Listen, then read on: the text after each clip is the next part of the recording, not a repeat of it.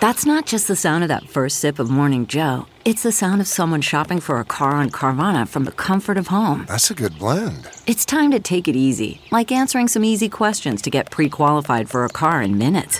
Talk about starting the morning right. Just like customizing your terms so your car fits your budget. Mm-mm-mm. Visit Carvana.com or download the app to experience car shopping the way it should be convenient, comfortable. Ah. CarMax is putting peace of mind back in car shopping by putting you in the driver's seat to find a ride that's right for you. Because at CarMax, we believe you shouldn't just settle for a car, you should love your car. That's why every car we sell is CarMax certified quality so you can be sure with upfront pricing that's the same for every customer. So don't settle. Find love at first drive and start shopping now at CarMax.com. CarMax, the way car buying should be. Okay, picture this. It's Friday afternoon when a thought hits you. I can spend another weekend doing the same old whatever, or I can hop into my all new Hyundai Santa Fe and hit the road. With available H track, all wheel drive, and three row seating, my whole family can head deep into the wild.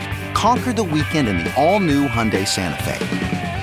Visit HyundaiUSA.com or call 562 for more details.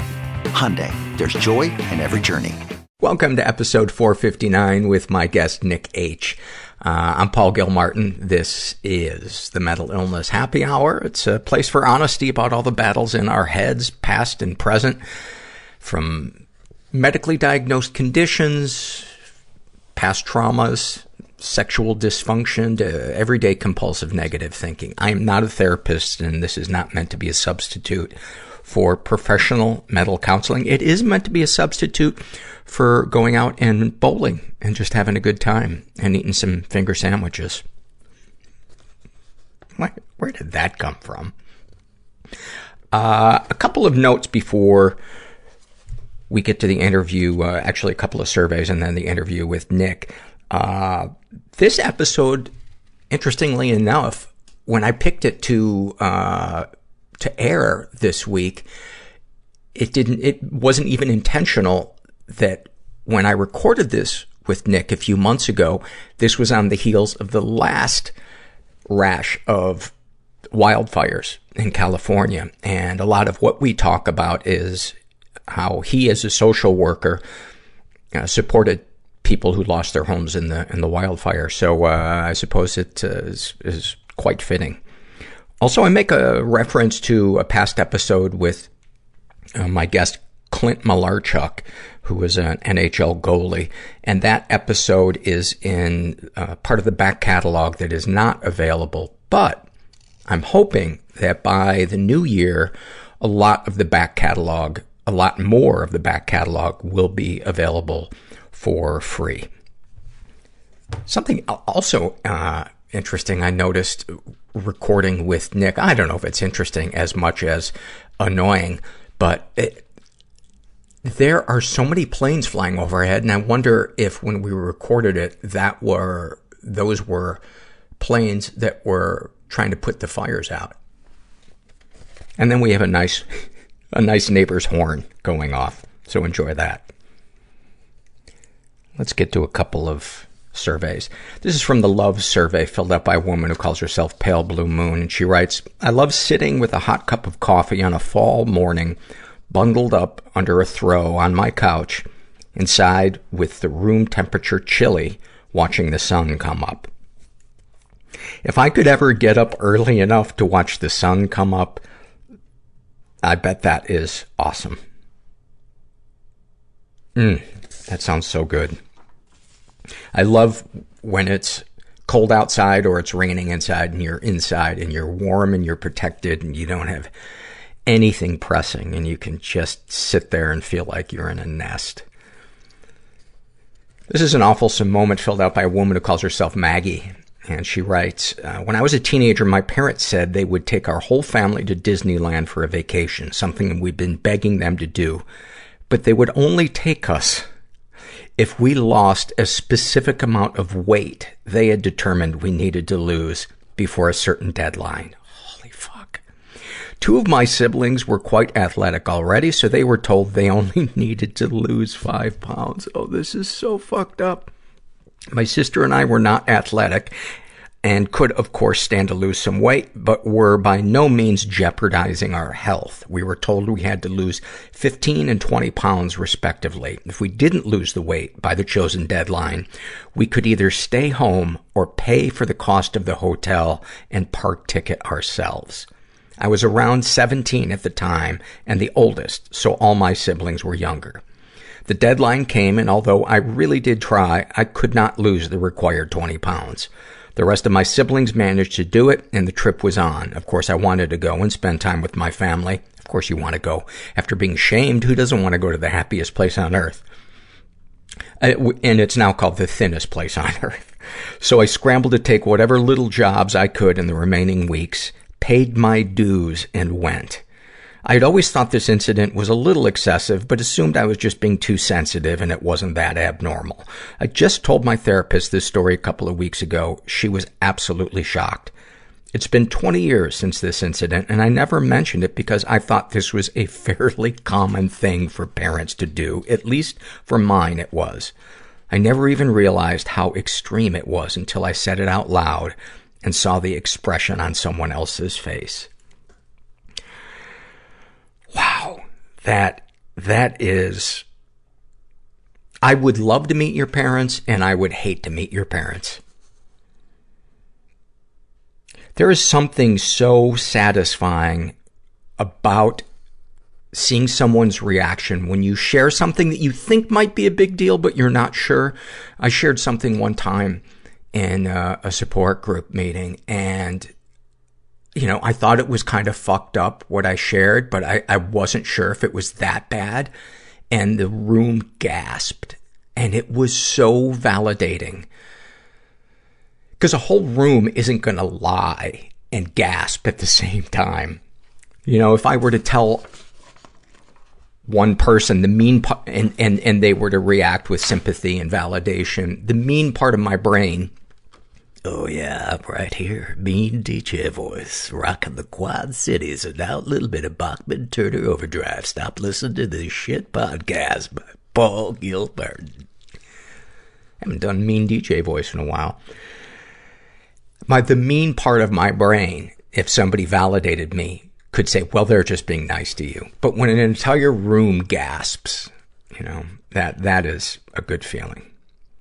This is a love filled out by a guy who calls himself Chemo Boy. And he writes, I'm seven months sober. I love climbing into the shower in the morning, knowing that I'm only washing off the sweat from sleep, not booze. That's pretty awesome. This episode is sponsored by When Breath Becomes Air. When Breath Becomes Air by Paul Kalanithi is the exquisitely observed memoir of an idealistic young neurosurgeon attempting to answer the question, what makes a life worth living, as he deals with his own terminal cancer diagnosis. It's a stunning reminder to live while we are alive. A must read for anyone in medicine from a doctor turned patient.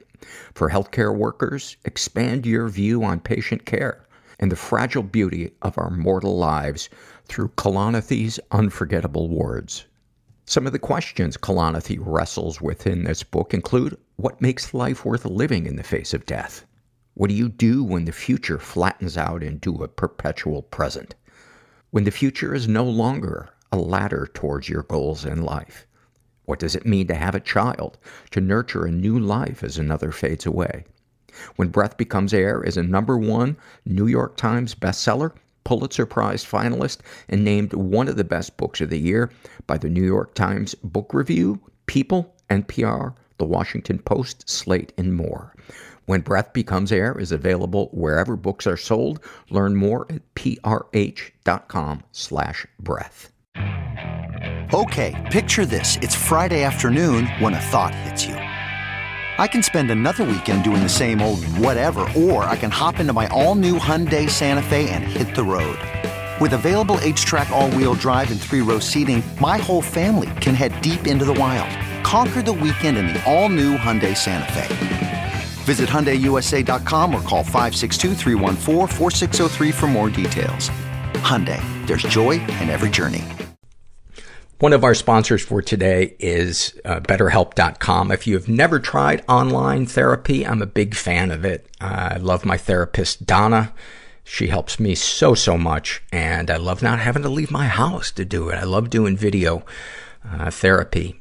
And uh, if you're interested, go to betterhelp.com slash mental. Make sure you include the slash mental part, and then fill out a questionnaire, and you'll get matched with a betterhelp.com counselor. And you can experience a free week of counseling to see if uh, it's right for you, and you need to be over 18. Oh, uh, something else I always forget to mention is one of the ways that you can help this podcast, and we do need help, and I personally need lots of help. One of the ways you can help the podcast is uh, by subscribing. It doesn't cost you anything, and it uh, helps attract advertisers. Uh, the more popular the podcast is, the more it attracts advertisers. And you can also um, go to Apple Podcasts and uh, give us a review. Hopefully, it'll be a nice review, and uh, say something nice about it. So, there you go. And you can also financially, you can become a monthly donor through PayPal or Patreon. And all those links are uh, under the show notes for, for episodes. But uh, it would it would really be if you get a lot out of this podcast or anything out of this podcast, I would really greatly appreciate it if uh, if you would do any of those things. All right, uh, and then finally, this is an awful moment filled out by a woman who calls herself Brown Spotted Banana. And, uh, I'm just gonna condense it a little bit. She, she has a desk job that she really doesn't like. She applied for another job that she was hoping to get. And, um, she got a letter in the mail and she opened it and it started off with, we regret to inform you. And she sighed. Uh, now I'm starting in her words. Uh, I read it and I sighed. I started to feel really sorry for myself and my boyfriend went right into problem solving mode. I told him, I love you and appreciate what you're trying to do, but I just want to feel sad right now. He then proceeded to sit on the other side of the room. I felt so alone and so hopeless about the job search. I started to cry and asked, and asked, uh, that he bring me the tissues. He brought me the toilet paper roll from the bathroom. I said, the tissues are in the closet. And he said, annoyed, just fucking use these. So now I'm crying even harder because he's choosing to be a jerk at the worst possible time. We bicker for a moment and I go to the bathroom so I can cry in peace. I sit on the toilet, have a cry, and decide to pee while I'm there. My face is red and puffy, my pants are down to my ankles, and I'm gently sobbing. I go to wipe, and that's when I remember that the toilet paper is sitting in the living room. Nobody's, Nobody's cool and everyone's scared. scared. And, and we're just all in this together. There was no joy. Overeating. Apathy doesn't leave any marks. Numbing out. Physically. I wish that I was a girl. Panic attacks are so violent. Rudderless. They were mistaken for seizures. Shot coke in my neck. The TV was talking to me. Romantically, I am becoming the woman that I feared. He said, there's going to be a second hunger strike. Nothing's real. And I'm going to die. Sometimes I just go, hey, I can't deal. Just beyond broken. I want out. You have to like fantasize about the person I'm with. I'm gonna stop it. Fucking someone else. It's okay to be different. That I don't want to die is a miracle. To be weird. I'm so happy to be here. I'm gonna help you one day. People are gonna love you for that. It takes a lot of work to heal. It's hard being a weird kid. Sometimes you don't realize how fucked up something was until you feel the opposite of it. You will just never see what you're not looking for. I didn't know how to break up with him, so I just transferred schools.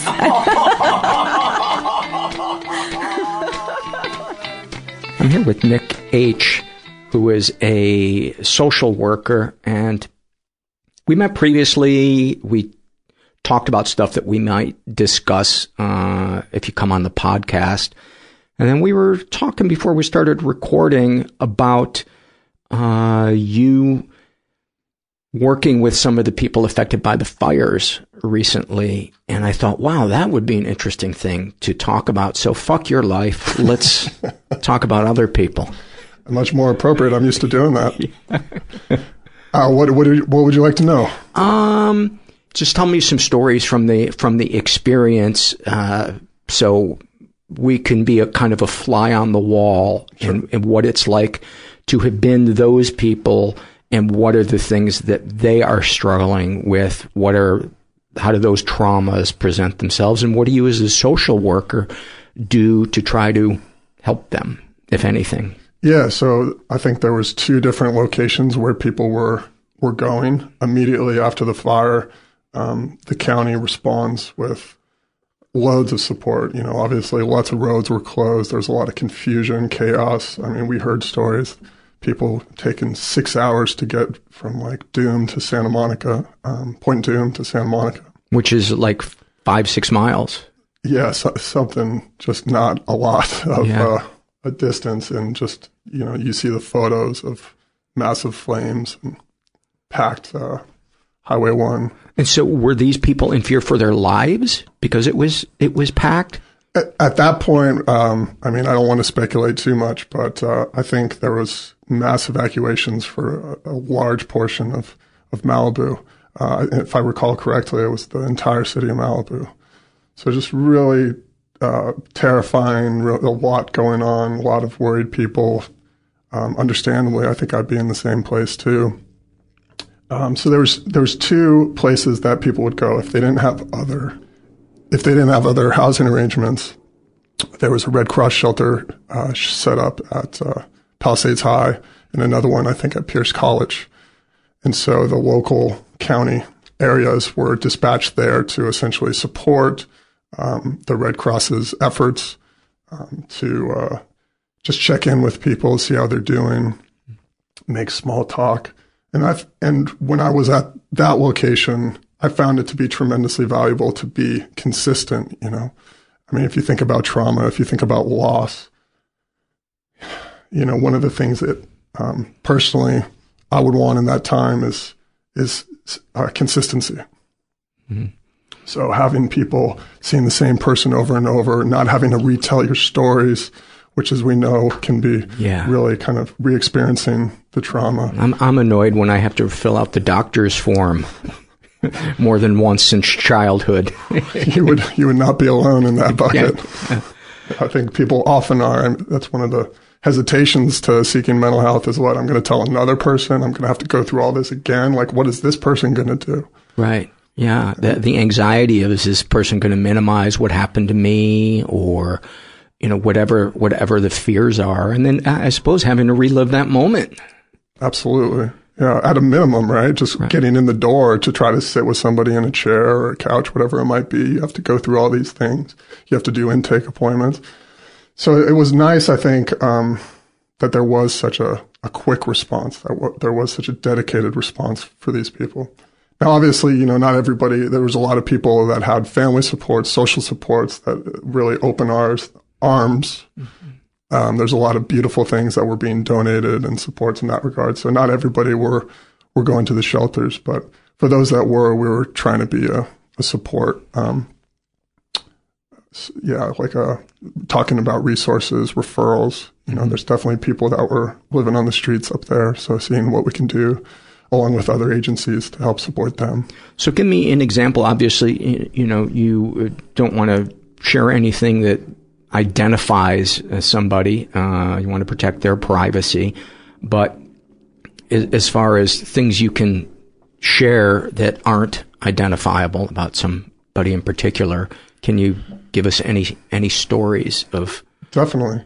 I, I think one of the things that I was most struck with, um, you know, just had to do with somebody who'd been there since 80s, 90s, right? And kind of the general lifestyle that is Malibu, right? Mm-hmm. So th- this uh, individual was really just talking about like, oh man, you know, there was there was 93, there was 94, there was 97, there was 2003, there was 2004. I was really looking for y'all in 2007, and you weren't there. I never got a chance to talk to you. And so it just they had experienced fires all of those years. I mean, I, I, could be misquoting as far yes. as the exact years, but that was kind of the sentiment that yeah. this is this is a part of the life right. of that community of of that area. Um, you know, so I was just really struck by not only the the cumulative nature of trauma and, and loss, but also how like the present experience can really dig up the past, can really dig up um, historical experiences when when we needed or when we wanted and to connect to somebody. Um, and we missed out on that. Did you ever, listen to the episode we did with Clint Malarchuk, the NHL goalie who almost died? A skate cut his uh, jugular open or his carotid. I, I can't remember which one, but I mean, there's footage of it. It's, it's to people that follow the NHL. It's an unforgettable moment. And, um, he came within inches of, uh, bleeding out.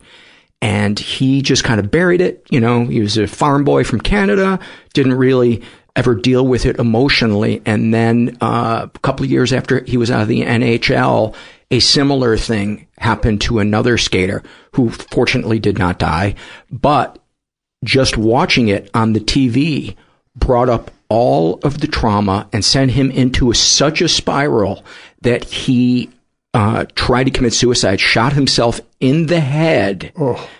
The bullet ricocheted around his head, did not kill him, didn't even injure his brain, and it resides just above his eye to today.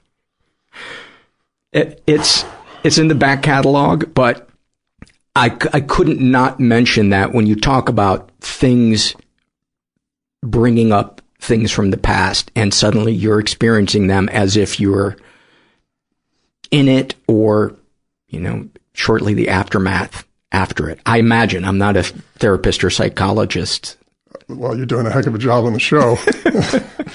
no, but I mean, just to emphasize your point, I mean, I think, um, you know, that's the thing about trauma. Like the way that our society is, the way that our culture is, it's like suck it up, pull yourself up by your bootstraps, you know, this rugged individualism that, that we kind of have. But yet, like, um, as well as kind of the, the mantra of if it doesn't hurt you, it only makes you stronger, right? Well, that may be true, but trauma, uh, as we know, is cumulative, right? So there's this, what they call the small t trauma, which is cumulative trauma, as well as the big T trauma, which is these big events that we have, have in our lives. And so we never necessarily know when we're going to hit that tipping point, if you will.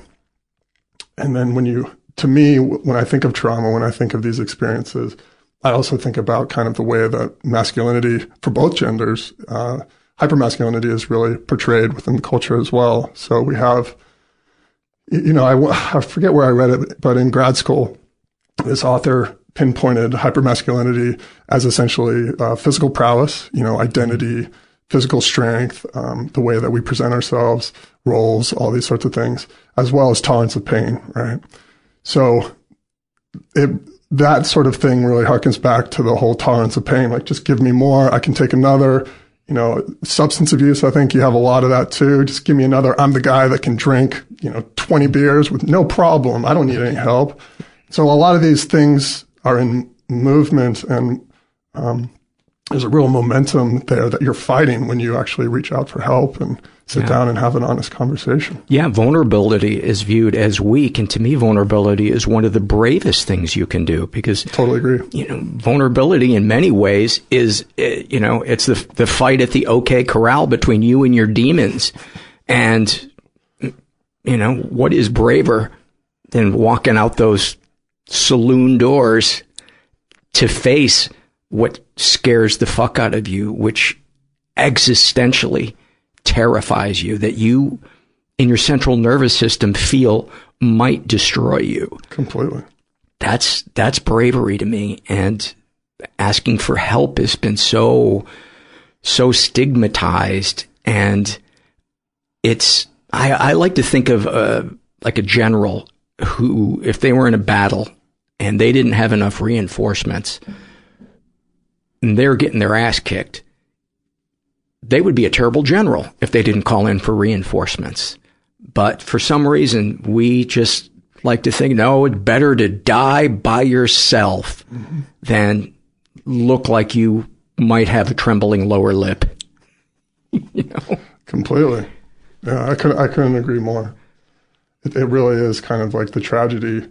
And even when you, the other part that's so hard is even when you do reach out, you're, it's, it's in these kind of, uh, it can be in these controlled ways, right? Mm-hmm. Testing the waters. Yeah, and we have all these expectations and conditions for intimacy that we kind of put forth in gauntlet as we go through this process. And, um, you know, and then we may run into a natural event which just really disappoints us, right? Or frustrates us, irritates us, whatever the feeling might be. I guess I'm thinking, um, you know, uh, therapy can be really important. It can be a critical step. It can be a critical support, support groups, all these different tools, um, 12, 12 step, whatever it might be. Um, and just in my own experience, um, whether it's working with people that are living on the streets or, or even the private uh, psychotherapy practice, you, you just you run into um, experiences where you hear these stories of trying to reach out, trying to get support, um, and just being let down or just being disappointed. So I think that can really be a part of the process. And I've I've heard you talk on the podcast a lot about, you know, just keep trying. You know, even if you aren't met with the expectation that you're hoping for, there's tremendous value in your still reaching out. Yeah, there, there's gold in the hills, man. Just keep, God, am I full of fucking horrible analogies today, but just keep swinging the pick. you know, you just got to keep doing it because you will, you will hit, hit pay dirt, uh, eventually. And, uh, you know, I like that you brought up the thing about controlled ways of asking for help. You know, I, I think of the example of the person who vaguely brings up a conversation, mm-hmm. you know, a topic in a conversation and wants the other person to kind of mind read and ask them, did this happen to you or et cetera, et cetera. And it doesn't. And so that person thinks, well, nobody, nobody cares. You know, or they bring it up and, you know, when a parent shuts them down and says, you know, suck it up and get over it. But I think that, you know, I'm sure you would agree that speaks more to the emotional illiteracy in our country or whatever term you want to use for it than it does to how much kindness is in the world.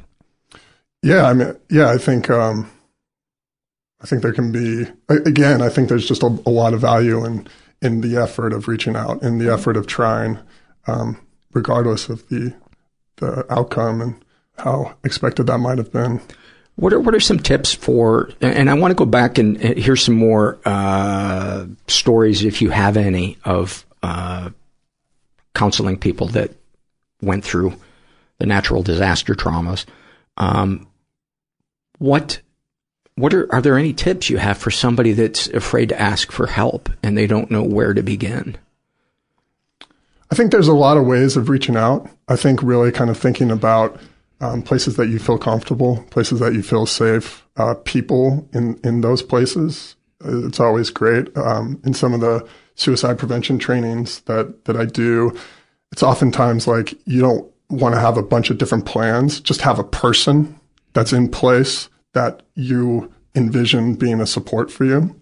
Mm. And then have that be the the plan, right? Your point person. There you go. Um, exactly. So I think similarly, you just kind of want to run it past people that you trust.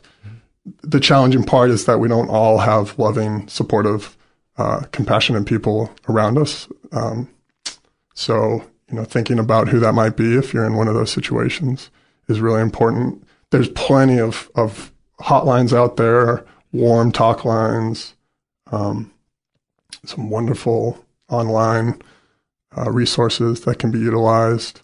Uh, in LA County, there's 211, which mm-hmm. is a wonderful support for anyone who has questions really about any sort of social services or resources. And and that can be in many towns, the 211, you, you dial it. I think I think so. Does it have to be from a landline? Does anybody even have landlines anymore? Uh, yeah, that's a that's a bigger question than I can respond to. I'm still using Morse code. I'm I'm waiting for it to make a comeback, but uh, um, the uh, the other thing that I, I think is important when you talk about getting help is letting go of what form you think that help should come in. So many people, for instance, will go to a rehab, but they don't want to do they don't want to follow the rules of the rehab. Yeah. Um, because they can't envision how this would.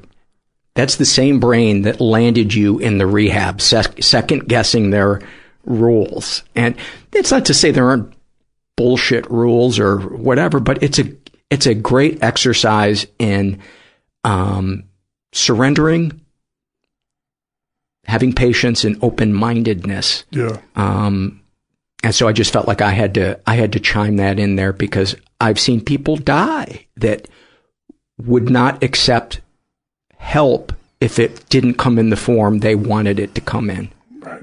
I have as well. And uh, it's not an easy thing to watch. You're just kind of uh,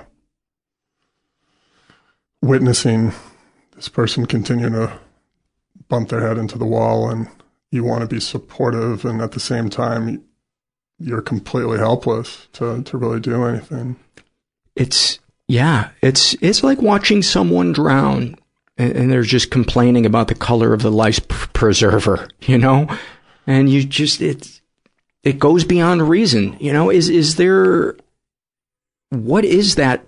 Is it arrogance? Is it fear? Is it all of the above? Is that person in a traumatized state where they're that's their self defense mode, their survival mode? I, I, don't, you know, it's hard to speculate because every case can be so unique and specific. No, everybody's the same, Nick. this interview is over. yeah, it's a. I mean, you know, the the impact of you know thoughts on on mood and situations and certainty and people being aware of different things and people, th- um, you know, thinking that what is familiar is um, yeah. is good People think that being comfortable is good, even if they're comfortable in a chaotic, disorderly, right. disorganized situation. People being fearful of uncertainty, the unknown, ambivalence. Um, there's so much here, you know. Yeah, the comfort zone can can kill us, can absolutely kill us.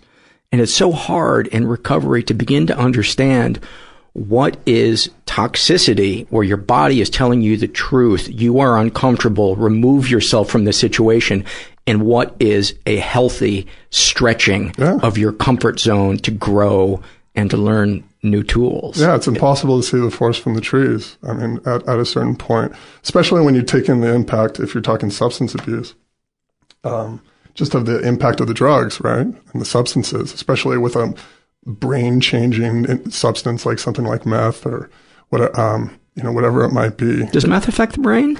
uh, uh, I yes. know it affects the teeth. Yes, it does. it, it also. This this sounds like medical questions. Yeah. beyond my scope.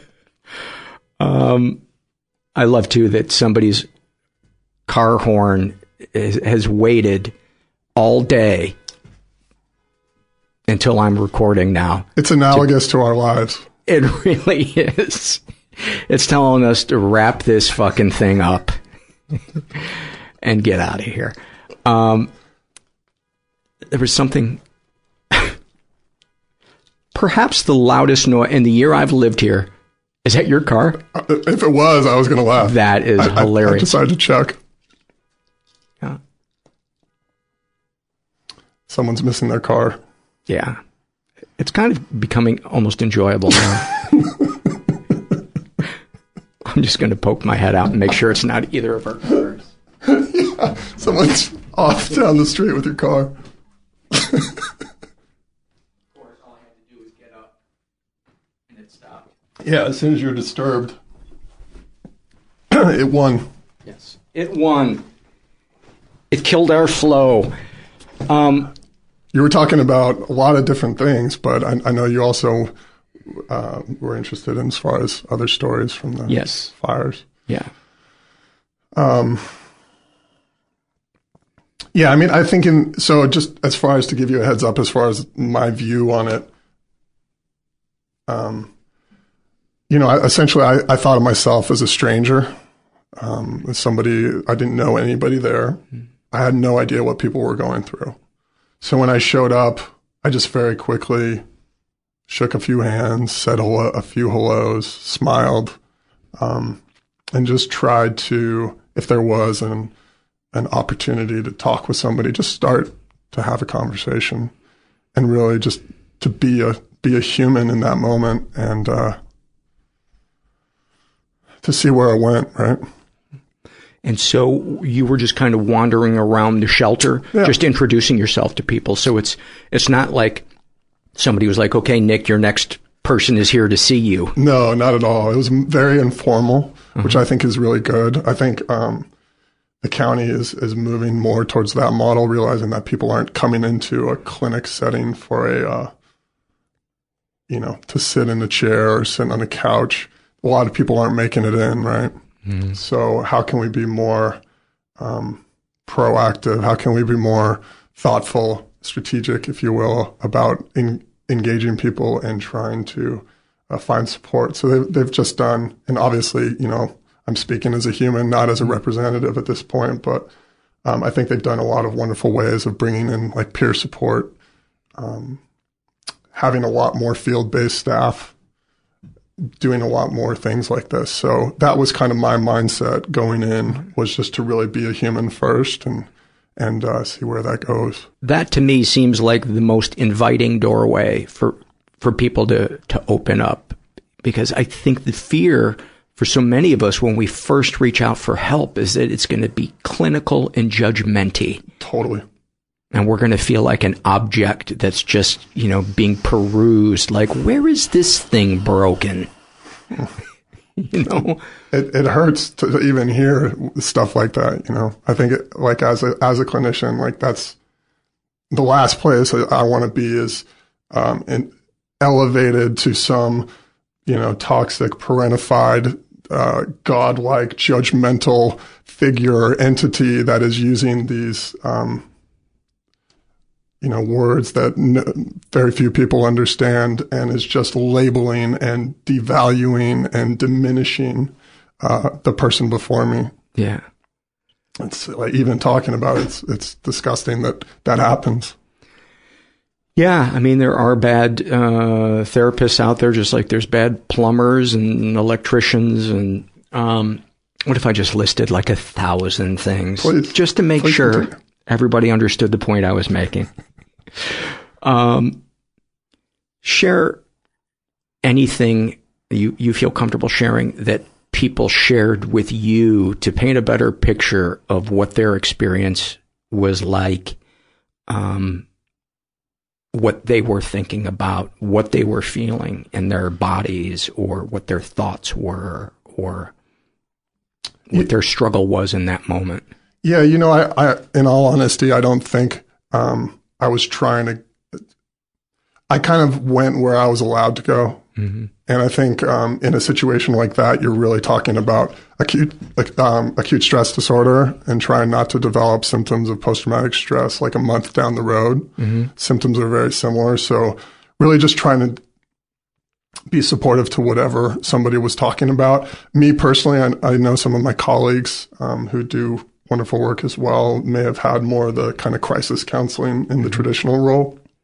But me personally, I just, um, you know, people were, I think, you know, as as I imagine I would, uh, just trying to stay pragmatic, trying to say one thing at a time, um, not really ready to go into, you know, I lost my home, right? I have nothing to go home to, and so really just kind of working with whatever somebody was open to giving, and so oftentimes um, they would just, I got the sense that they just wanted to kind of be distracted Mm-hmm. or they just maybe wanted to feel a connection. They were just happy to see my face the next day. Uh, they were just happy to get a check in, like, you know, how was, how was the evening? They were happy to get an acknowledgement, like, gosh, it's got to be tough to be around all these other people. There's, you know, there's, you're like a foot away from another person. Um, there's no privacy. You know, that, it's got to be difficult. And just to have that acknowledgement, um, I think was important and then just the day to day stuff. Like if I could help somebody with simple tasks, you know, I think, you know, I find myself in a lot of different hats um, and helping people with a lot of different things. So just being agile, being flexible, um, and just providing support. And definitely when there's opportunities to provide a little psychological education, um, or maybe to ask a open-ended quen- uh, question to get a little bit deeper into the topic. I think that's good. But what you don't want to do in those kind of situations is go straight for like the the trauma. Tell me about your mother. Is you're as you're waving the smoke away from their face. tell me, tell me about Papa. I wasn't sure if you were you were talking to me directly. Or, I worked on multiple levels. Oh uh, yeah. Um, completely. Yeah, I think I think it can be really invasive and it can feel overwhelming and, and it can breed a lot of resentment. And so just being mindful of that and reminding them that these are the symptoms that you may experience. And there was a lot of great like handouts and, and fact fact sheets. And what would some of those symptoms be? Oh, now you're going to put me on the uh, try to re- remember it. I mean, I think you know, just agitation, fidgetiness, um, a lot of anxiety related related symptoms, um, depression. Yeah, depending on where someone. I think at that moment, anything, anything kind of goes. Yeah, I'd have to dig up the old DSM 5 mm-hmm. to to be more specific. How but. about whimsy? Is whimsy in there? yeah, it's what it's as in like whimsical. this is me trying to trying to inject humor. It's yeah, I, just I, I, yeah. You may sure. experience bouts of whimsy, and you know it's not unusual uh, for somebody to uh, feel like a scoundrel two to three weeks. Um, you may be irascible. You may be petulant. You may be many things that we rarely have words for pointed that Peter out. Man, how um, long you been uh, dictionary.com word of the day? It's good. Um, as you were sharing, you know, what these people were experiencing and the ways that you try to meet them and kind of humanize the experience, you know, it, I got this sense that so many of them probably feel well, my house disappeared. Who am I? Am I going to disappear? Am I going to fall through the cracks? Not physically disappear, but is the stability that I had taken for granted before, is it all, you know, when the shelter closes, am I going to be on the street? Yeah. Am I going to be able to afford anything? You know, what if the insurance company fucks me over or, mm-hmm. or takes too long? That's, those are the things as I imagine myself in that situation. Um, because I imagine most of us, the feeling of I'm in pain and nobody sees it or they see it and they don't care or they underestimate it. Mm-hmm. That to me is a terrifying feeling. Is, is that something that when you reach out to them there that you see or you're kind of keep it in mind that this person wants to be acknowledged and, and validated? Definitely. I, I think uh, you also see that a lot more with um, the like disaster assistance centers, right? Which is set up, it has like FEMA, it has like every single county agency, state agency out there. Um, so they can do nothing in person.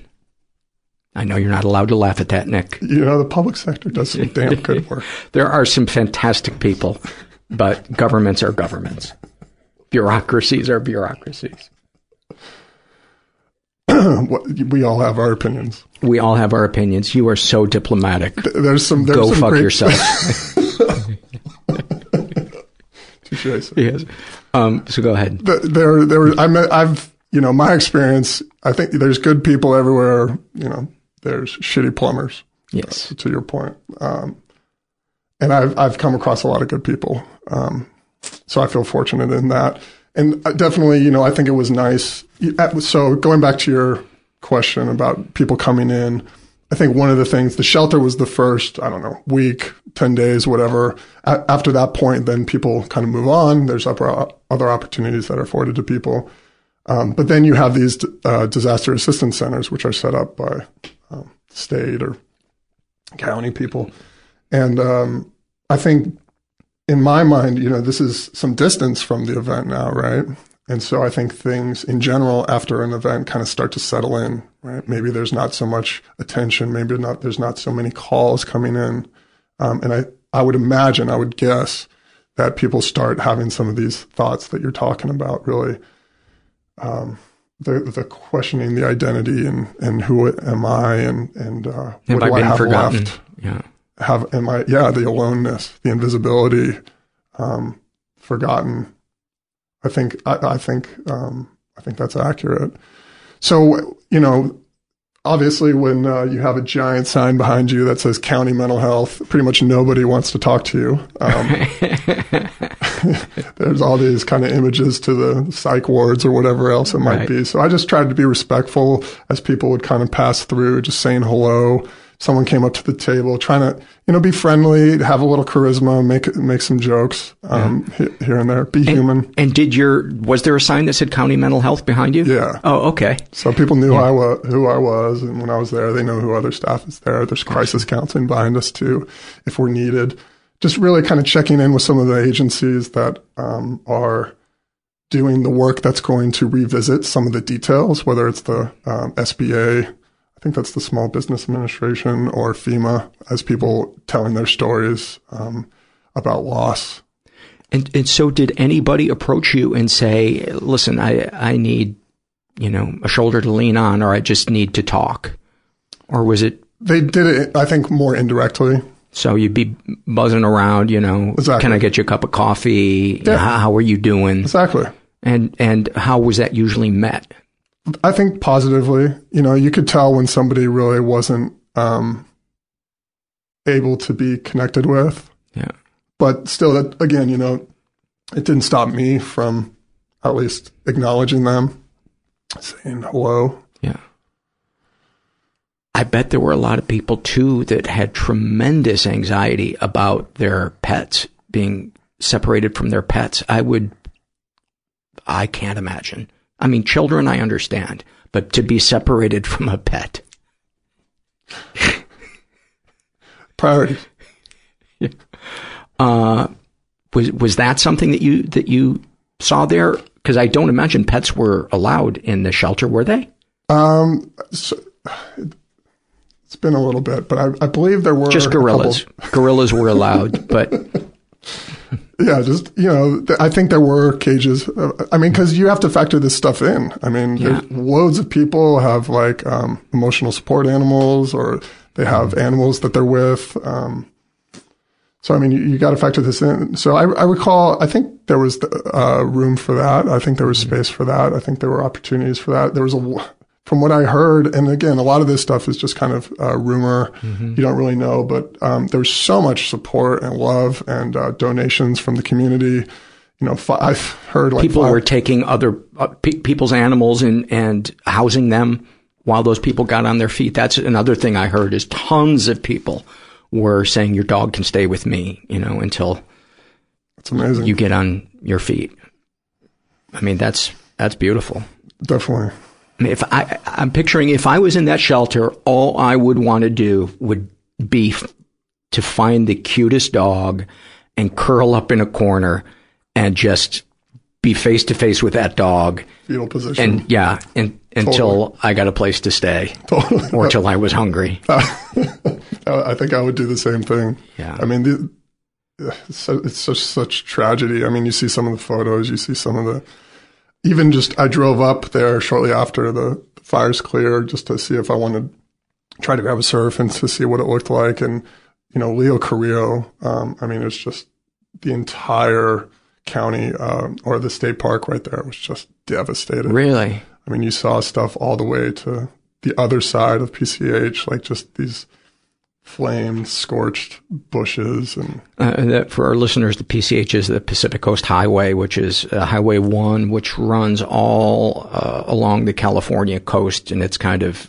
you know when you when you see a TV show or a movie where somebody's you know driving around a cliff and you can see the ocean, that's the that's the PCH. Incredibly scenic, but also kind of a dangerous, expensive place to live. And I would imagine that there's a lot of people that don't have compassion for the the wealthy people in not everybody is wealthy in Malibu, but the majority of people there are are wealthy, and uh, there's probably stereotypes that people have in their mind of, you know, fuck these people. Um, they'll get reimbursed, and you know, but people are people. Doesn't matter how many rooms your your house has. You're still a person in whatever room you're sitting in. you know. Yeah, we all hurt. Yeah, sure. we all hurt. Um, anything else that that struck you or you recall from? Um, no, I mean, I, th- I think uh, I was just very grateful to be in that position. It was, it was an, an, honor. Uh, you know, obviously, I'm not in the military or anything, but you know, or police force, but it's uh, always an honor to serve. I think it's it's really something that I pride myself in. It's a passion of mine, um, and I'm grateful for that opportunity. Well, it to me is so much more pressing than any conflict we have overseas because mental health in this country is harming more people and destroying more lives than I think probably all the wars we've ever been in com- combined. Um, maybe that's an exaggeration, but it seems like you can't go a day without hearing something in the news um, where somebody was probably failed uh, in terms of getting help, or they refused help, or there's just a lack of education about it. I think of all the vets that are returning from overseas and what a rough, rough road they have ahead of them. Um, Definitely. Boy, did I bring that down. well, why don't mean, you and I just play cello and let each let yourself out? I take this closet, you take that one. Oh man, yeah, no, it's. I, mean, that, that's the thing, though. I mean, this stuff is it's real talk. It's real life. It's it uh, deeply impacts a lot of people. I mean, I, I spent a little. I was a um, intern over at the uh, Veterans Affairs. Uh, I worked with vets for a long time. When I got straight out of my um, master's program, I went into a program working with vets. Um, so I have a lot of respect for that. A lot of similarities. Share share about your time there and some things that that stuck with you. Um, you know, I, I think to me, I guess my frame is still kind of within that um, physical prowess, tolerance of pain. Like I, I, see a lot of things through that through that frame frame for both genders, really, mm-hmm. all gender identities, if you will, just on how it takes a toll for all of us. Um, and I think you know, whether you're talking about, I've worked alongside police um, officers, I've worked alongside um, uh, firefighters um, and ambulance response. Um, just all uh, like I've worked with athletes. A, a, lot of these people just have this um, ideology that uh, is very helpful. It, it, helps you to be a peak performer. It helps you to stay strong. Um, but when there are challenges when there are a, there's a natural humanistic need to enter a place of vulnerability or support. Um, it just makes it really hard to do that. Mm-hmm. And so when I was working with veterans, I saw that firsthand. Um, I was working with a lot of co-occurring substance abuse history, and uh, um, well, I think I worked. With, I, have always worked with a lot of people that have a history of of living on the streets in some form. Mm-hmm um, some for decades. Um, you know, and, and you just, it just takes time. It's a grind. It just, uh, work, working with them is a grind. No, no that's a okay. good clarification question. Yeah. Um, I think just helping people to support themselves and to try to carve out a healthier lifestyle of um, consistency, contentment. It takes a lot of discipline. It takes a lot of um, trust, takes a lot of you know self compassion to be able to kind of emerge from that position, mm-hmm. and so it can happen really slow. Um, so just being present, you know, through the ups and downs, sitting alongside of them through some of these difficulties of going to appointments or going to make these transitions. Um, you know, I always think about this guy who was on the street for a long time, history of uh, like being a veteran in, in Vietnam, and uh, he would say I had kill counts of you know over 400, like a helicopter um, shooter, if you will. I don't know what that MOS is, but um, he he just spent his life, you know, just trauma after trauma, right? And then he goes and you get recruited into the military, and then you experience more trauma. You come out and you still have this like you know identity challenge. You still have things that are coming and going when it comes to relationships or whatever it might be, and um, you know, it just it takes a lot of substance abuse, and it just takes a long time to to feel that there's trust for um, in in finding a different path forward. And I would say um, the thing that it does happen, I think it happens in the majority of the cases that that the teams that I've been working on, um, you know, like 60, 70 percent. There's there's momentum there. There's change. There's linkages to services. Um, but it just takes time. It's a grind. It's um, it's hard work. There's no easy way forward. And I would assume that there has to be a willingness on that person's part to change. So, so some of the people that um, in my my current role, um, some of the people, I would say a lot of the people, we're getting referrals from other programs, other teams that are struggling to be able to engage and link these uh, these individuals to services. So in, in, my current role, I would say the majority of the people are are do not see a, um, a need for mental health. Right? There's a lot of uh, concurrent um, substance abuse. There's a lot of medical challenges. So uh, they're kind of self medicating their their trauma. Yeah, what, whatever whatever they're going through. Um, I would say that a lot of yeah, whether it's the numbness, desire for numbness, detachment, mm-hmm. um, even feelings of boredom. I think these things are very common reasons for using. Um, and when you're confronted with that, you know, it's sometimes it's a lot easier just to numb out, just to yeah. withdraw. I, I hear that a lot. Um, the people that return from combat is it's such a high, as much horror as there is. You're so present and there's such a bond between you and your fellow soldiers that you miss that. You don't want to see the horror again, but you want to feel that alive again, and everything else just feels like you're wading through just gray, just gray, just gray. And that has to be a. I know what it's like from depression to feel that gray. I can't imagine what that is like if then you throw you know, horror in and guilt and and all that other and survivor guilt and all that other stuff on top of that. Were you able to make any headway with uh, that guy that had the yeah. four hundred person kill Yeah. count? Can you can you talk about that as uh, freely as you're comfortable? Yeah, from from what I remember, it's been it's been a little bit, um, but from what I remember, So he didn't mean that much to you. you really let me down, Are Nick. you my super ego? um, yeah, it's been a little bit, but from what I can remember, um, just a very beautiful soul, just very uh, vibrant, uh, a lot of charisma, a lot of stories, a lot of um, discussion.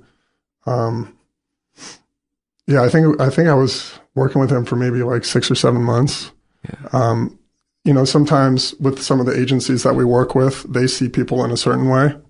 Um, and so part of our role is to help reframe uh, the way that they they see them. And so through our efforts, we were able to to work with uh, the Veterans Affairs to to be able to get them linked up to a service connected pension, um, get them housed through their HUD VASH program, uh, and uh, you know, sh- shortly after that process, he passed away. And um, I mean, I think I think that's what I've come to appreciate. Is I think that's part of the thing, right? It's like when people are living on the streets, when they're living that, you know, go go go lifestyle, their um, nervous system is just constantly kicking, constantly going, and then sometimes when they get housed, it's kind of like this relief, right? So it's the 1st time they have, uh, you know, a real a, a safe place to be. You know, they can kind of relax, they can kind of go, and so, you know, in some of the cases um, that I've experienced, like that, that happens. Sometimes the healthcare stuff flares up um, just because they've been on such, you know, adrenaline um, for so long. it stops and all of a sudden the stuff that was getting pushed down with the sensory overload kind of comes to the to the surface. Yeah. What drew you to social work?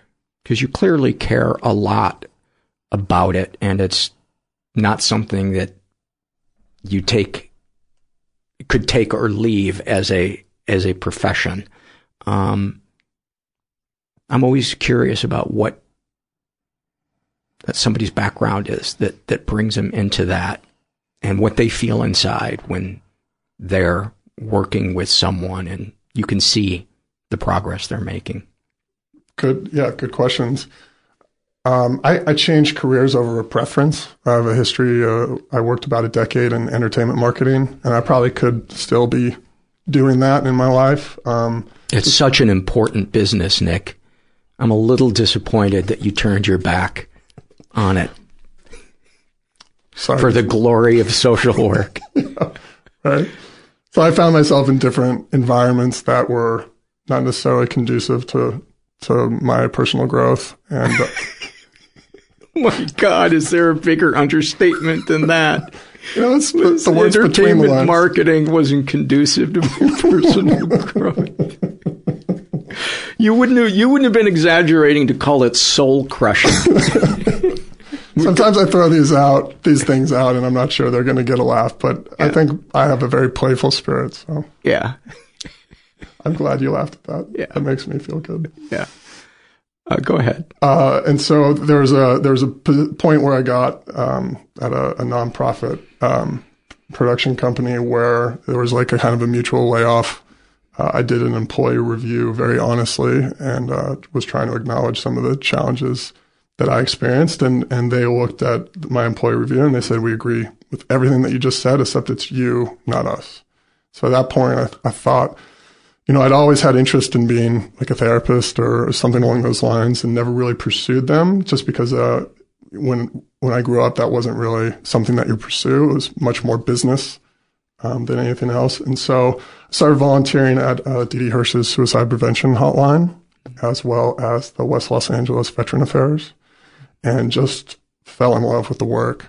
Um, and you were how old at that point? You're 37 now. I am, yeah. Uh, I was it was 2009 and I'm, yeah, so like about 10 years ago, so okay. 27, 28. Had you ever lost someone to uh, suicide?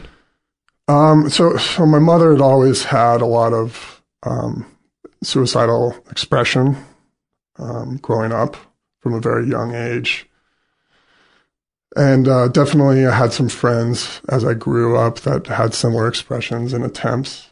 Um, I, I, came to find out but uh, I'd never lost until I went to the suicide prevention hotline, and uh, I, was able to meet a lot of wonderful people there. And one of them was um, kind of a mentor, friend, um, as well as fellow musician. I play the drums, and he uh, was a multi instrumentalist, just an amazing, brilliant soul. Um, and he was also just incredible when it came to risk assessment. Um, you know, being on the, he was uh, one of the supervisors there. So he would take the late night calls with people and just did such a wonderful job. And through the course of that relationship, and then he continued um, to go back and try to get his master's. He ended up um, killing himself um, uh, St. Patrick's Day, and um, yeah, that was a that was a really big loss. You know, I've I'm I've even now it was five, six years ago. And even now talking about it, I'm really conflicted because he was someone who was so intelligent, knew the impact it would have um, on those who were left behind, survivors. Um,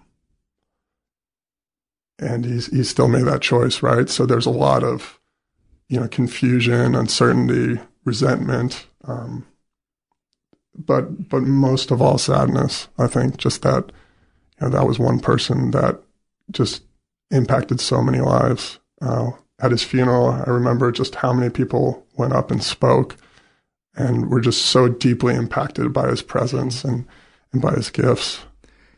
And do you think the sensitivity that made him so valuable to so many people was the very thing that made it so unbearable for him to live in this world? I, I don't think that's a stretch. I, th- I think, you know, there's a lot of research that talks about intelligence being kind of a double-edged sword. And um, especially when you have that vulnerability, right? When you're able to kind of have that empathy and, and to be able to feel other people's pain, it really requires like a depth within yourself as well, right? To be able to have the reserve to be able to tolerate someone else's experience and what they're going through. So I, I think there's a lot of truth to that. I think it also when when somebody who is so aware of the ripples that decision will have chooses to do that, I always think that that just speaks to the amount of pain that they were in, not that they didn't care or they were selfish yeah. or whatever. I just think they just they just couldn't bear the, the, the pain anymore. And I um I don't think I've ever seen or read about somebody taking their life where I haven't felt like I understood what that person might have been up against.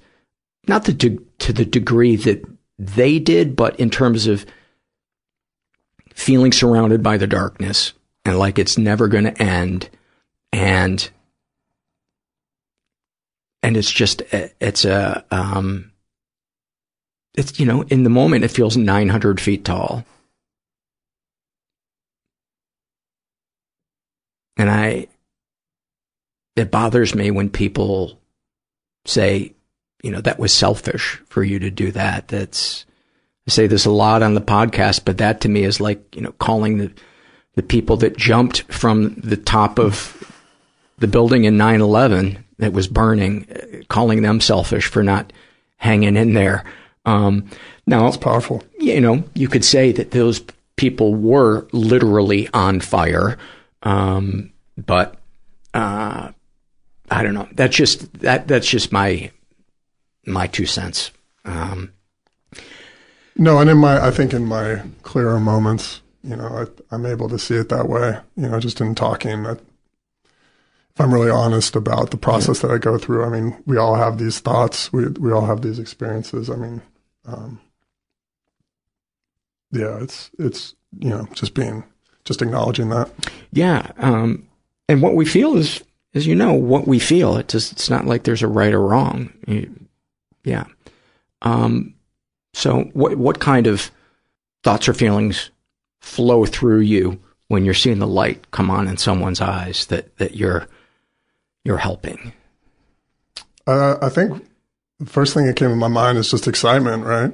You, you're starting to see things kind of lock in for them a little bit. You're starting to um, if they've been really down or if they've um, felt disconnected or if they felt stuck, whatever it might be, you're, you can, uh, I can see them kind of taking in where they're going, where they're at and where they're moving forward. So I, am definitely excited for them. I'm, I'm optimistic. Uh, I think, um, on the same time, you know, I don't want to put my stuff onto them. And so I think I'm kind of trying to acknowledge that internally and um, also reminding myself, uh, you know, they're going to be at their own pace. They're going to do this on their own.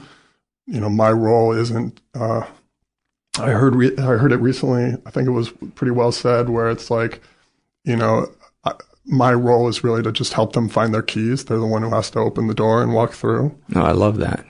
Um, so you know, just I continually try to empower the individual to make their own decisions. And so just taking that moment of kind of pause um, and just remember using that as a cue to kind of check in with them, right? And so, what do you think about this? Trying to consolidate, um, trying to, to, consolidate the gains, whatever those might be um, acknowledge even the fact that, wow, you know, like just a second ago, you were really caught up, you were really disappointed, you were really disheartened. And, and now it's like the lights are turning on, you're, you look enthused, you, you seem like you're connected. what's going on? What's the difference? What shifted? What changed? I could tell you, as somebody who has been on the other side of that in therapy, it's an amazing feeling when therapists point out the growth that growths that you've made and you didn't realize it until then. Because how often are we in a depression because we've told ourselves some lie about being stuck or that we're never going to get better or that we're not growing and life is passing us by. And then we have this moment where all of a sudden the facts on the ground are right in front of our face, presented by somebody, um, that has no reason to lie to us. And that must be an amazing, an amazing feeling to, uh, be the one just kind of holding that mirror up to them. Definitely. Yeah. And I, and I think part of, you know, depression, for example, is really kind of cutting the highs, cutting the lows, right? If, if yeah. as you can. So it's, it's harder to see those things. So your mind is already naturally not drifting towards the gratitude, the, the excitement, whatever it might be. And so really kind of shining that light, um, and just reminding them of, of progress can be a, a really important step. And, um, having, being proud and being grateful and, and being maybe a little bit more compassionate to ourselves, uh, especially when those harsh negative voices kind of chime in. Those mm-hmm. thoughts really try to cut us down. We, we're able to kind of detach a little bit from them and reframe them in a healthier way and try to move forward. Do you feel that being a social worker has increased your self esteem? Hmm, good question. Um, for me, I think the best way that I can frame that is that it's helped me to establish more consistency in my life, um, more contentment, which are really, you know, critical critical things for me. I think in throughout my history, I've had a lot of. Um, I was always drawn to excitement and um, adrenaline types of things. Not like my job doesn't have that in it, right. but it definitely uh, you know, I can't work overtime without approval from the senior vice president. So, you know, we don't want to hurt our taxpayers uh, right. any more than we are. So, um, I'm very grateful for that foundation, for that stability. Uh, I work alongside some really wonderful people. So I, I think um, that, that are also, but yeah, that are also reminding us to take care of ourselves because. Mm-hmm the the if you're in the industry, if you're you're doing mental health, you're going to burn out. Yeah. So how are you going to take care of yourself? Because just like any relationship, you got to invest in yourself first before you try to reach out and care for another. Otherwise, it just gets all out of whack. Uh, there are two other things that we originally were going to talk about that I think we'll we'll do another episode. Uh, have you back uh, if you're if you're up for it. Uh, and we talk about your relationship with uh, your mom and the ups and downs of that and her battles with uh, addiction and you now being a parent and navigating how much she's in their life and hmm. all of that stuff. Um, and the severe neck injury that you had when you were a teenager? Yeah, 17 years old. I broke uh, had a blowout fracture on the left side of my vertebrae uh, at C6. There's seven uh, vertebrae in your in your clav- clavicle section, cervical yeah. section of yeah. your spine. Um, and it was a blowout at C6 on the left side, and then C7, 5, 4, and 3 were fractured. So five out of seven of my vertebrae were blown out and or fractured. Um, at 17 years old. And you were surfing, or what was skimboarding. it? Skimboarding. Yeah, skimboarding. Yeah. So like when the water's receding, you take that right uh, disc disc shaped piece of fiberglass, throw it on, run as fast as you can, jump on it. Yeah. And you were a high level skater or surfboarder or what, what were you? Oh gosh. Compared to some of the people that I know, I definitely wasn't high level. Oh, okay. But I, have always been an avid surfer and, okay. Um, I used to skate, not so much anymore. Okay. For some reason, I, I in my memory, uh, I had you being like a, you know, semi-pro surfer or something. In my memory, I idealize myself too. Nick, the posters I have of you over my bed with your oiled chest on your skimboard. There's always trophies around, and maybe I magic marker those in. but uh, I think that'll be uh, some some great stuff to talk about. But um, I love chatting with you, man. Likewise. Thanks, thanks for um, being so supportive of the show. I'm always flattered when anybody from the mental health community is a is a listener to the show, and and I'm so glad uh, our paths connected and we Yeah. can talk about this. Me too. I'm honored to be here, and I, I really cannot uh, commend you enough for your efforts and what you're doing for so many. Uh, now you're just being a dick. Check. Really, really enjoyed talking to him. Uh, let's get right to some surveys. This is a shame and secret survey filled out by a trans man who uh, calls himself SM, and he only partially filled it out. Uh, but I'm going to read what he did fill out. He to the page identifies as pansexual. Uh, he's 24, was raised in a slightly dysfunctional environment. Uh, ever been the victim of sexual abuse? Some stuff happened, but I don't know if it counts. Uh, he writes, I had just come out as transgender during the spring semester and was back on campus in the fall. One of my classmates sent me a text asking for help on an assignment. I invited her over because I was working in the dorm and couldn't leave. She came over and pretty quickly I realized she didn't really want to do homework at all. She went on and on about her boyfriend and how he just didn't understand her. Then she said I would be the perfect mix because I would understand women in a way real guys couldn't. That was the first red flag. I was actually working on an assignment, she kept tr- an assignment, and she kept trying to distract me, saying very sexual things and touching herself a lot. I kind of laughed and asked if she was going to do her homework. That's when she told me she was already done. Go figure. Next, she asked if I thought she was attractive. Knowing she was feeling insecure after everything she had told me about her boyfriend, I told her she was an attractive person, but that I wasn't interested in any kind of relationship and just wanted to do my homework. That response clearly wasn't enough because she started crying and saying, if you were a real man, you would fuck me. I didn't respond. She came over to my desk and started touching me. I asked her to stop, and she said it was okay, that she didn't think I was gross or bad. Her words, not mine. I pulled away and she started crying. Next thing I knew, she had taken some pills from her purse.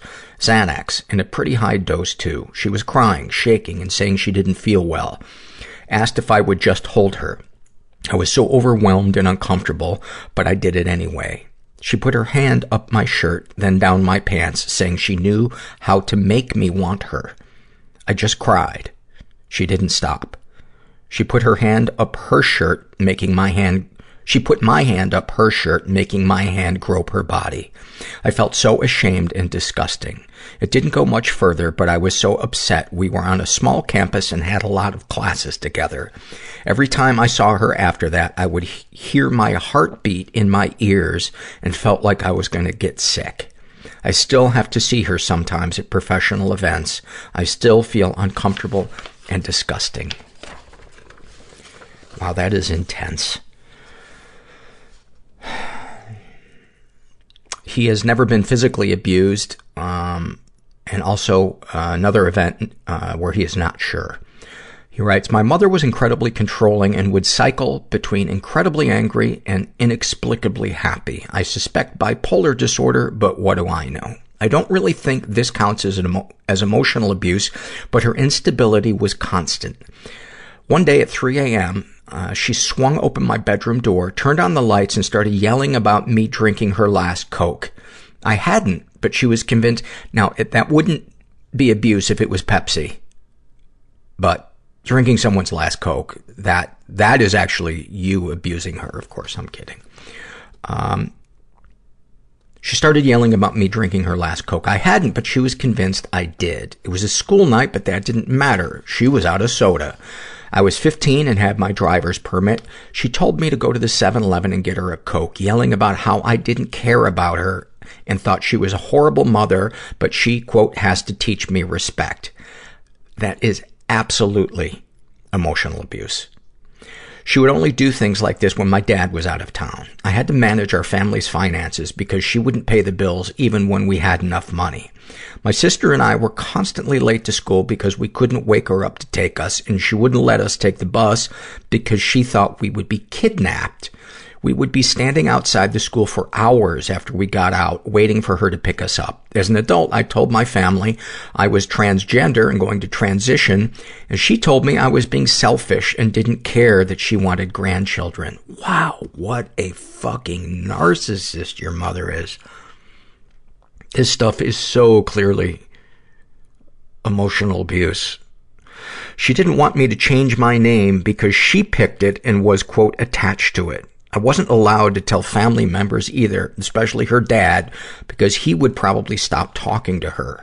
Sometimes as a kid, I would ask my dad to stay home or tell her that she was really mean when he wasn't there. He said he knew, but that I just needed to listen to her and not upset her so much. His mother used to bite him as a child, so in his mind, as long as I wasn't bleeding, I was fine. Any positive experiences with the abusers? I learned to recognize the roller coaster of emotions my mom would experience, and during her high moments, we would have really good conversations. When she finally came around to me, uh, being trans, she helped pick out my new name and even helped schedule my first gender affirming surgery. I love her very much and she has often been someone I could turn to for love and support. I just had to try and time it right to get her when she was in a good mood. That is such a mind fuck to be walking on eggshells with somebody and only get the, the scraps sometimes. And it makes it so hard to distance yourself or cut them out of your life, you know, when the toxicity is mixed in with the occasional validation. And it's not, you know, it's, this isn't about defining them as a good or a bad person. It, it's about protecting ourselves and self-care because emotional growth is so tied to protecting ourselves. It's almost impossible to emotionally grow while still allowing ourselves to be doormats. Darkest thoughts. I often can't get off unless I think of someone being incredibly mean and degrading, saying the worst things I feel about myself while they fuck me really hard. Usually in these fantasies, I'm slightly unwilling and or tied up. Darkest secrets. As a kid, I would put a sock in my underwear and squeeze my legs together rhythmically until I would fall asleep. I was so ashamed that I would throw those socks away secretly when I took the trash to the curb. I thought it meant I would grow up to be a pedophile. Thank you for sharing all of that. And I, I really hope that you can get to a place where, where you can begin to, to protect yourself and accept, accept yourself because, you know, from what you have described, you're a really sensitive person that's having trouble accepting yourself as you are. And, uh, from what you've described, you, you really sound like a sweet human being. This is an awful moment filled out by a woman who calls herself Bug. She writes, At my high school, we had to take swim classes in PE in order to graduate. But the week we had to take them, I had my period. So I skipped as many lessons as I could until my teacher threatened to fail me, forcing me to swim while I was on my period. My friend suggested that I use one of their tampons because all I had were pads. But I had never used a tampon before, so I didn't really know how they worked. I only got the tampon in halfway and had to swim the entire class feeling so uncomfortable. Then, when I got out of the pool, I noticed the tampon had expanded and it looked like I had a very small penis. I've never used a tampon again. That's like something out of a movie. Thank you for sharing that. Man, some of the awful moments that you guys submit are just, they just make my day. This is, uh, and the other surveys as well, but there's something about something that's bittersweet or darkly funny that just hits me in my wheelhouse. And by wheelhouse, I mean my anus. This is from the love survey filled out by a non-binary person who calls themselves the Flower Power Ranger. And they write, I've been learning to grill, sitting outside, watching my dog play on the hill behind my house, smelling the food as it cooks and drinking whiskey while listening to 70s music has been my greatest source of peace and fulfillment lately. That does sound fun, man. That does sound fun. I think I'm going to start drinking again. I think I've been sober long enough. Is that a valid excuse that I read a really compelling love survey and that's why I fell off the wagon? Uh, this is from the love survey filled out by a woman who calls herself TT. And she writes, I love waking up in the morning and feeling my dog's feet tucked under me as if I'm keeping her little toes warm. I call her my four-legged BFF and love having her by my side through thick and thin. I took a nap. Thank you for that. I took a nap with Gracie yesterday and you know, sometimes you'll, if you're a dog lover, you'll be napping with your dog and you'll get them in a, a, a position that just feels so emotionally awesome that you're just praying they don't hear a sound or move or, and, and I always found myself wishing that I had a camera on my ceiling so I could take a picture of it. But I had her, I was laying on my side.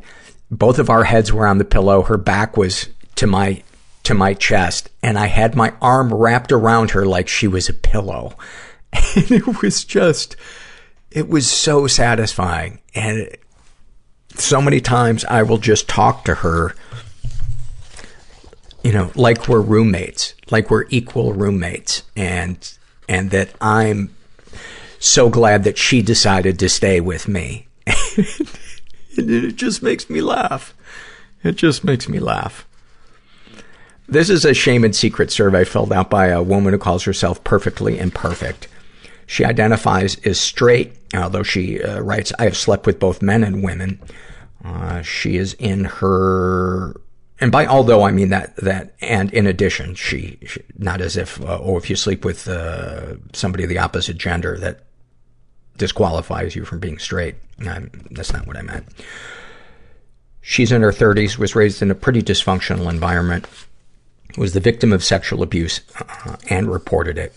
She writes, I was a 4.0 GPA psychology major in undergrad, in undergrad and, a, and very close to my professors, specifically my advisor, Dr. A. Dr. A got me shit-faced towards the end of one semester, and that night ended up with me naked on his desk with his head between my legs. That's all that happened, but it was so strange after that. At the end of the school year, I got the award for Most Outstanding Student of the Year in the Psychology Department. My dad sat in the front row of that ceremony with tears in his eyes because he was so proud of his daughter. Dr. A is the one that nominated me and presented the award to me on stage during the ceremony. It was awful, but I always felt pretty responsible since I never said no at the time. I still don't know if I was really outstanding or not. Thank you for sharing that. And when, when somebody leverages their power or their position of authority over somebody else, that is abuse. And whether you said no or not, that is a violation. She's never been physically abused. Um, she has been emotionally abused, but she didn't specify. Darkest thoughts. I'm afraid that I've spent so much time running away from myself in the forms of actually moving or leaving friends and loved ones that it's too late to actually find true happiness or love. I'm afraid if I find it, I will ruin it and keep running away. Darkest secrets. Internet stalking strangers, specifically ex-girlfriends of either current or ex-boyfriends. It's a terrible habit and so embarrassing. I'm trying to get better, but it still hooks me a couple of times a week. I don't think it is necessarily jealousy. I feel more curious. The truth is, I have seen all these pictures and feel like I know these women when in fact we will probably never meet, and if we did, they would most likely think I was a psychopath. I want to know everything about the women of the men I've been with or are currently with, if that makes sense. I think that's a really human quality. Um, just my opinion, uh, uh, when we're uh, a, a human choice to make, when we're in that place where we're not getting validation and we feel kind of invisible and we want a sense of who we are. So we start comparing ourselves to other people. And very rarely does that feel satisfying. You know, there's a phrase in recovery called compare and despair and Facebook, boy, it, you know, that is certainly fertile ground if you want to compare and despair. I think most of them are beautiful and I just want to know them. Sometimes I think about the women having sex with my boyfriend because I know it happened in the past. Past. I don't get sexually excited necessarily. I just like to think about it. I am not sure if this is a normal thing or not. Um, I, I know that it is common. Um, my guess would be that it's it, that it's not healthy, that it's not kind to ourselves. Going out on a limb there. Sexual fantasies most powerful to you. Being dominated and controlled mostly. I have a job in which I make all the decisions for everyone, and sometimes I just fantasize about getting my ass beat. If I do watch porn, it is typically gangbangs. I don't necessarily want to participate in them, but they turn me on the most. I feel shameful about that. And you should not, because that is such a common thing especially for people in positions of authority. So often their fantasies are of just letting go and turning their power over to somebody else. What, if anything, would you like to say to someone you haven't been able to? I would tell my dad that he is a pretty shitty father. It would be nice to hear from him other than a stupid text message each month. I tell him that if I have kids, I cannot wait to do a better job than he did. I think you wait until his birthday and you text him that. What, if anything, do you wish for? The strength to stay sober. I am on my 12th day. Congratulations. That is huge. You know, as somebody who has battled addiction, um, 24 hours can be a miracle when that obsession is there. I wish to find more connection. I moved to Iowa with my significant other a couple of months ago and it is very lonely. I wish for people I can connect with and be vulnerable with and laugh because we are fucking crazy. Yeah, I think a support group for sobriety would be an awesome choice because it would help with both those things. You'd be uh, doing the old uh, kill two birds with one stone. Unless you're vegan. Have you shared these things with others? I have a few people in my life I can share these thoughts with. One in particular is a woman I've known since I was five years old. She lives in North Carolina and we have two hour, quote, therapy sessions over the phone, usually once a month. I love her so much. We fight the same demons and I always feel so much better after we talk and I know she does too. That's so awesome. It is such a blessing to have people like that in our lives. How do you feel after writing these things down? I feel so good writing these things down. Vulnerable, but good. Beautiful. Thank you for that. Thank you so much. This is from the Love Survey filled out by a woman who calls herself Fried Chicken is Self-Care. And she writes, I love that I've decided not to celebrate my birthday organizing an event, picking a restaurant that lines up with my friends' dietary needs, and finding something to entertain them. Instead, I will turn my phone on silent, buy myself a bath bomb and a bucket of fried chicken, and I will graciously gorge myself in the tub because it's one day for me, and I'm gonna do what I want, not what's expected of me. I love it. I love it. It's probably too late, but uh, I would love a picture, not of you during it, but of the bathtub after it. Just the ring of chicken grease, or maybe you go barbecue. Nice ring of Nashville style sauce around the, and then you with just a big ring of uh, barbecue sauce around around your mouth, big smile, hair up in a towel. This is from the Shame and Secret survey filled out by a guy who calls himself Fun is Boring.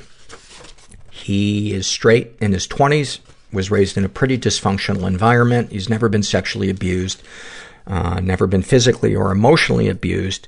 Uh, darkest thoughts. I have a recurring fantasy of lighting myself on fire in front of Trump Tower. Buddhist monk style. I'm fascinated by the question of whether I'd be able to keep it together or whether I'd die flailing and screaming. I love too that the, the description as it, uh, fighting the horror of burning as keeping it together. As if there's a proper way to react to being on fire. Uh, I feel furious towards those who are blithely happy and effortlessly social. Though I could never do anything violent, I kind of see where those mass shooters are coming from. Boy, the first part of that, I so, I so agree with. I so agree with. I look at people that effortlessly laugh and are just loose, and I just think, what is that like? What is that like? Uh, I don't think I'm going to live much past 30 without killing myself. Oh, buddy, I hope you reach out for help, man. I really do.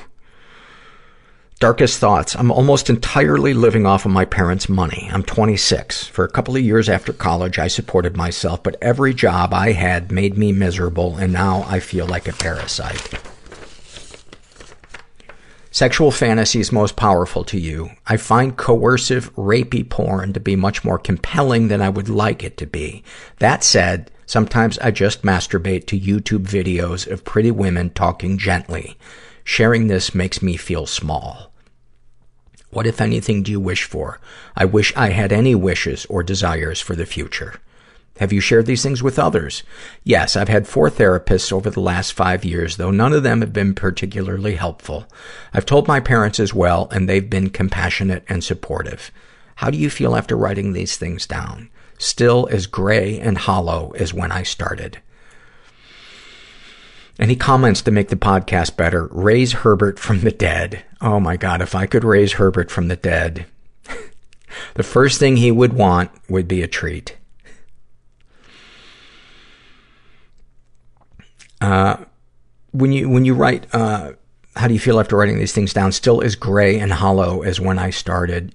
You know, those are, those are words that are so often used to describe depression. And I wonder if you've never been to a psychiatrist, if that might be something worth checking out. You've been to, to therapy, but, you know, obviously therapists can't prescribe medication. And, um, you know, I'm I'm not saying medication is for everybody, but for me, it was one of the last houses on the block and one of the only things that really can get me out of bed and functioning.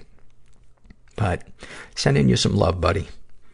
This is an awfulsome moment filled out by Bonnie and, Na- and NJ. And she writes, I was sitting in the waiting room of my psychiatrist. They play waiting music, uh, waiting room music, you know, easy listening. On this particular day, there were a lot of people in there with me, not usually the case, and a lot of sad faces. Moms with their kid looking like they're about to cry, long face of an elder, elderly man in the back, and anxious ridden me. All of a sudden, I listened to the song playing. Go ahead and jump, jump, might as well jump. My mouth dropped. I looked around, but no one else seemed to notice what I did. I was about to have that inappropriate laughter moment, but held it in. David Lee Roth took my anxiety down a notch that day for sure. Oh, so fantastic. There were, uh, somebody filled out an awfulsome survey one time where they were having a deathbed vigil for, I think it was their grandfather, and just as he was taking his last breaths, somebody's phone rang, and their ringtone was the Blue Oyster Cult song, Don't Fear the Reaper.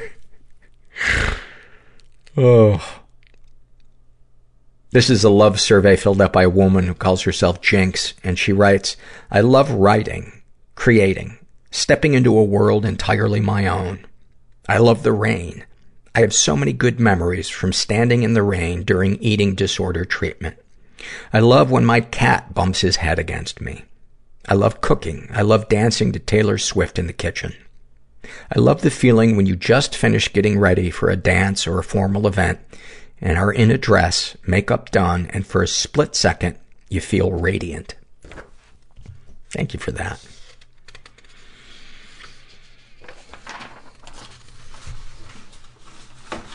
And then finally, this is, oh no, we got two.